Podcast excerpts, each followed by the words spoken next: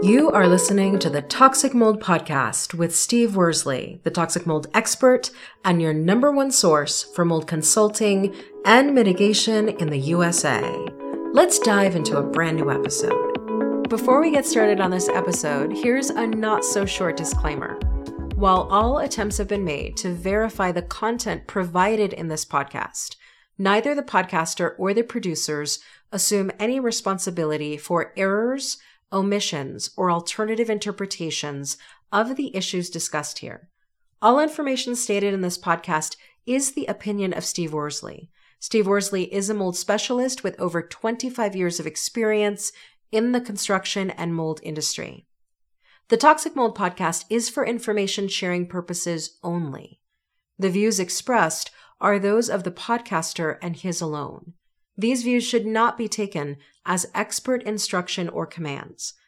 While there may be references to medical conditions and symptoms, all podcast episodes are the opinion of Steve Worsley, and any medical questions or concerns shall be addressed with the appropriate licensed medical professional or professionals. As the podcaster refers to different mold types, please be aware that Steve Worsley is not a microbiologist and questions concerning mold specifics should be answered by the appropriate professional. Steve isn't nor does he offer any legal advice. For any legal advice, you must speak with a lawyer. The listener is 100% responsible for his or her own actions. You can check out Steve's books on Amazon. Just go to Amazon and search for author Steve Worsley. You can also take Steve's courses on Udemy or Skillshare, and you can find out more about those at cnccontractorservices.com. Now, let's get to the episode. Hello, you're listening to the Toxic Mold Podcast with myself, Steve Worsley, and today we get my wife, Cassandra, again. Thanks for coming back. Thank you. I'm glad to be here. She, uh, I've been under the weather for last few weeks, so I figured all you listeners are probably getting tired of just hearing me and my boring voice. Uh, so we have Cassandra here to give a perspective from somebody that's not as much of a mold expert as I am. She's still a mold expert. You you get to see a lot of what most people don't get to see. But anyhow, we appreciate you being here. Thank you. Today is the last Monday of September. So oh boy, the year just zip by. Yeah, yeah. 2023 is kind of crazy. I don't know why I was thinking about the other day. A year from now, it's all we're going to see on TV is politicians and commercials. So. Oh, I was thinking they probably already have Christmas stuff at Walmart by this point. Oh yeah, I thought they started pulling that out in like July, yeah, but after the fourth. So, but anyhow, fall is here. I believe on the news we saw was it Friday or Saturday officially it's fall. That's right we kind of try to say it's fall once Labor Day happens. But anyhow, today is episode 226, and today's topic is toxic mold and rain gutters. So, as you listeners hopefully know, there's a lot of things we repeat on this podcast, and grading and drainage is probably the most common one. How often do you hear me talk about that? All the time. Yeah, it's just all the time. It's crazy. You know, we dealt with a property uh, recently that had a lot of mold, but also, and it was due to a water leak in the winter months, but there was improper grading and drainage, and we could see water coming down the walls. And I got told that that's not a problem. And, and ironically, you know, one of my helpers, he's seen enough mold jobs with me. He kind of just chuckled and was like, yeah, it might not have caused all the problems that's going on, but down the road, it's going to cause problems. So, anyhow, it was just interesting, kind of a little story. I'm not going to say what the profession of the person that told me it wouldn't cause any problems is, but he should know better as far as their profession. Well, that's true. Are rain gutters part of grading and drainage evaluation? I guess.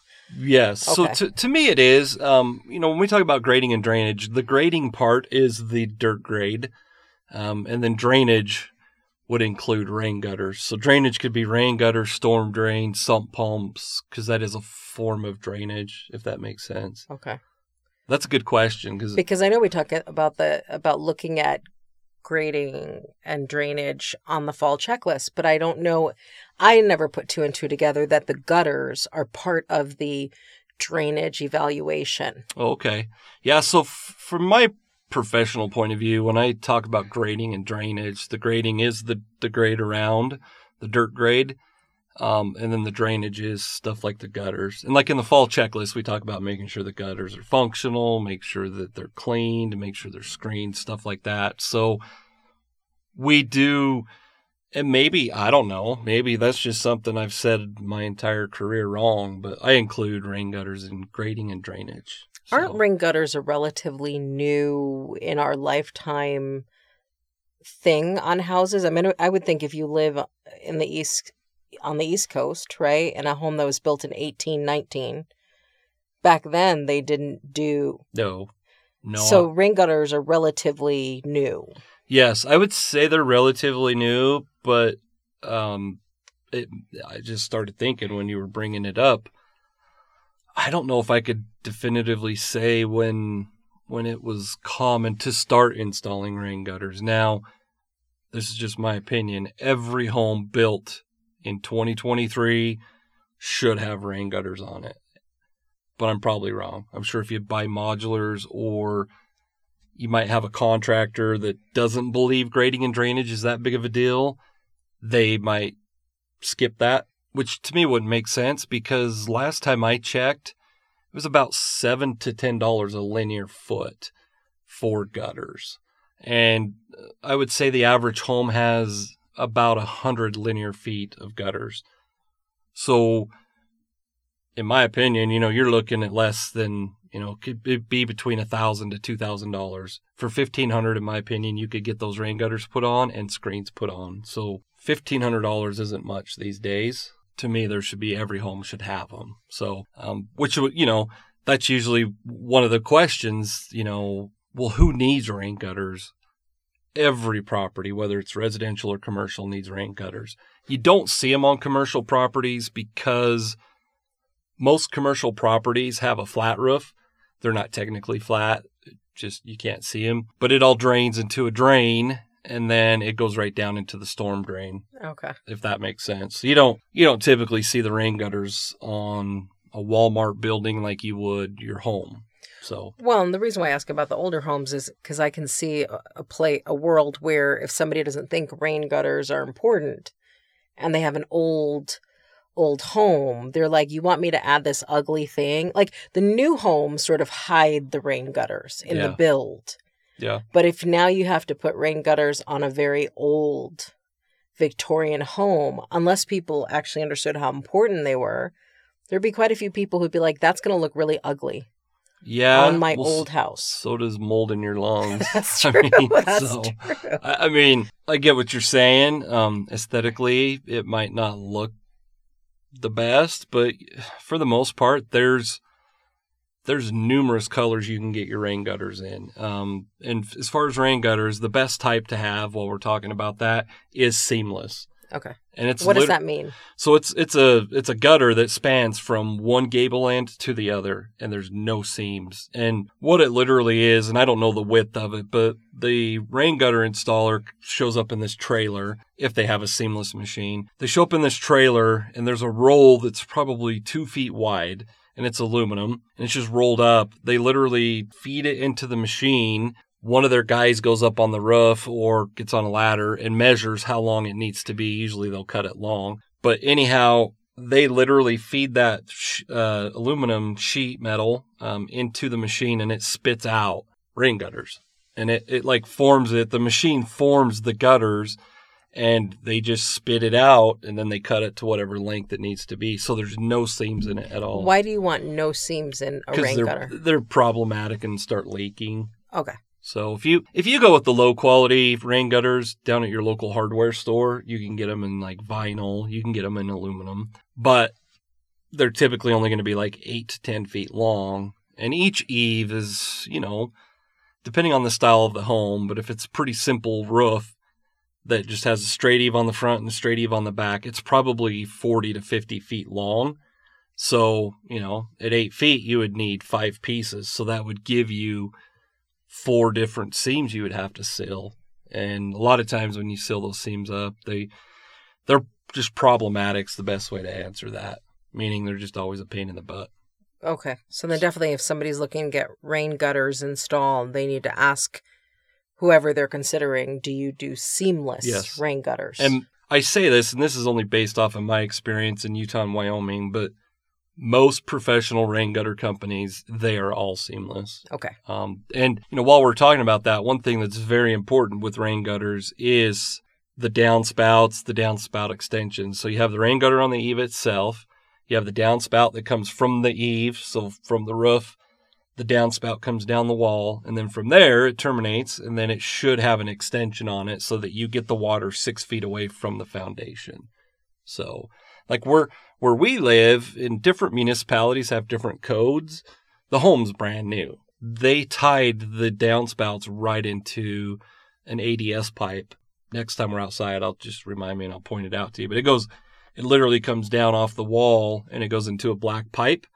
And then from that black pipe, it should go out to the storm drain, which is the gutters out in the street, which it doesn't go to those gutters. Those gutters feed into a storm drain. I know I got way off in left field on that one, but Yes. but but it my point is is it's important to get the water away from the home. Cuz even if you install gutters and a downspout and the downspout terminates right there next to the foundation, if you don't put an extension on that, all that water is going to sit right there at your foundation. You literally defeat the purpose of the gutters. Well, and in the winter time in places where there is really cold temperatures, that water without rain gutters then becomes ice on your front porch. Like it becomes hazardous, Yep, right? Yep. It'll freeze up. You know, a lot of times, depending on the setup, obviously, you know, however it drains, if it's going to go into a pipe, it is very important that it gets below the frost level. So when it freezes, no water in that pipe can freeze. Okay. So, so you could use like for for your rain gutter water, um, people have what they're called rain barrels. I don't know if you're familiar with Mm-mm. those. It's just a big barrel that they put underneath the rain gutter or underneath the the downspout that literally just fills this barrel full of water, and then there's a spigot at the bottom of it, and you can open and close that, and you can use it to water your plants or whatever Mhm. um, to conserve that rainwater. But my point is, is if you have something like that, if you live in a cold climate like we do, in the wintertime, obviously that's going to freeze up, so you have to unhook it and all that stuff. Yeah, that makes sense. So, for those who are listening who are like, wow, I never knew that gutters were that important, how does either improper rain gutters or not having rain gutters lead to mold? I mean, I think maybe bridging that connection. Yeah. So what happens is, is, and I say this in my books, I say it all the time to my clients, water is the most destructive thing to a home, period. You have to have, for the most part, a moisture intrusion event or water coming into the home or into the crawl space or however, in order to have a mold problem. So what happens is, let's just, let's go to that scenario where you have rain gutters, but they terminate right at the downspout. There's no downspout extension all that water is being dumped literally right next to the foundation. Well, if you have improper grading and drainage, the water's going to run down that foundation. It's going to find a crack. It's going to end up in, in the exterior walls of a basement. Oh. And so if you can imagine, you know, in our basement, if there was water coming in from the walls, the basement's finished. We would have no way of knowing until there's a major problem Yeah. by the time you discover that, it could be really major. You know, you could have defective gutters. Let's say you don't have screens on your gutters up on the roof. If you have trees, the leaves, especially this time of year, fill those gutters up. It's a bunch of debris in there. Well, the gutters won't drain properly. Well, come winter time, all that water, if all that water's sitting in those gutters and then it freezes, it can create what we call an ice dam. And we've talked about those in previous episodes and literally the water can start getting up into the attic area. Oh, so, wow. so it can cause some pretty major problems. But for the most part, the most common problem we see is water sitting at the foundation, and that's going to cause moisture intrusion, which also, you know, not only can it cause mold, but it can lead to structural settling. So, wow. so it's a big deal. It's um in my opinion, it's probably one of the cheaper, and I say cheaper because there's other things you can do that are less expensive, but as far as what it would cost the homeowner to install, it's very cheap in comparison to, you know, mold or structural concerns. Like $2,000, especially when you're you're building a new home is really nothing. You can upgrade just things in a garage that would cost you $2,000 with outlets and lights. So to not have rain gutters is, to me, it, it doesn't make sense because of what I do for a living. But to me, you know, money wise, it's just so cheap, in my opinion. So clear as mud. Clear as mud. So then, what should our listeners do to make sure that their gutters, well, A, to make sure they have gutters, but B, to make sure if they have gutters, they're working properly? Well, I would hope uh, for most of our listeners, they know what their rain gutters are, whether they have them or not. I would hope our listeners know that. Um, if you're not sure, go outside at the eaves. So that's where the roof terminates, where the fascia is. Just look up and see if there's rain gutters. Look at the corners, see if there's any downspouts. Um, if you have any trees around, make sure you have screens on those rain gutters. Also, another way you can tell, obviously, is when it rains. Just go outside right after it's done raining and just walk around the house and see if you have any standing water next to the foundation. It's pretty simple in my opinion it's not hard to do it takes you know five ten minutes to do it and there's no reason why you couldn't do it or have your spouse or significant other whoever send your 15 year old out there to do it and tell them to do a video on their phone and then you watch the video and just make sure that there's no standing water next to the foundation okay so that's pretty much i just went over the call to action i mean that's what our call to action was is just take a walk around and and, and look at everything it's pretty easy. It is, but then if somebody is massively confused, I know not all of us are handy, or even feel like after watching five YouTube videos, we know what we're looking at. That's why you do, you know, VPAs and virtual consults because you can have them share their screen with you and you can say, here's what you're looking at. Yeah. Yep. And that is part of, of a VPA. Um, literally they're the camera person. I walk them around their entire home, inside and outside. It's literally like an inspection. Um, it's the next best thing to having me there on site. And also, if you don't do a VPA and you just do a consultation, we have a questionnaire we've created, and I ask questions like, "Do you have functional rain gutters?" So it's something you know that's pretty important when it comes to the mold side of things and the structure itself. So you can go to our website. Um, in the description of this podcast, I'll just put a link in there for our consultation packages. But, but yeah, it's pretty simple and they're not that expensive in comparison to, you know, a, a mold mitigation project, which is expensive. So, or just compare to how much you spend at Starbucks every month. That's true. Yep. Yeah, it's uh well, you go to Starbucks, I don't, but I would imagine that you could probably, if you can go to Starbucks, you can probably afford a consultation. 100%. All right, perfect. Well, thank you for listening. This was episode 226. Have a wonderful day. Thank you for listening to this episode. Make sure you go to our website at cnccontractorservices.com and sign up for the mold investigation checklist. Again, go to cnccontractorservices.com and get your free mold investigation checklist today. You can also on cnccontractorservices.com find out more about Steve's courses and books and consultations. Once again, go to cnccontractorservices.com.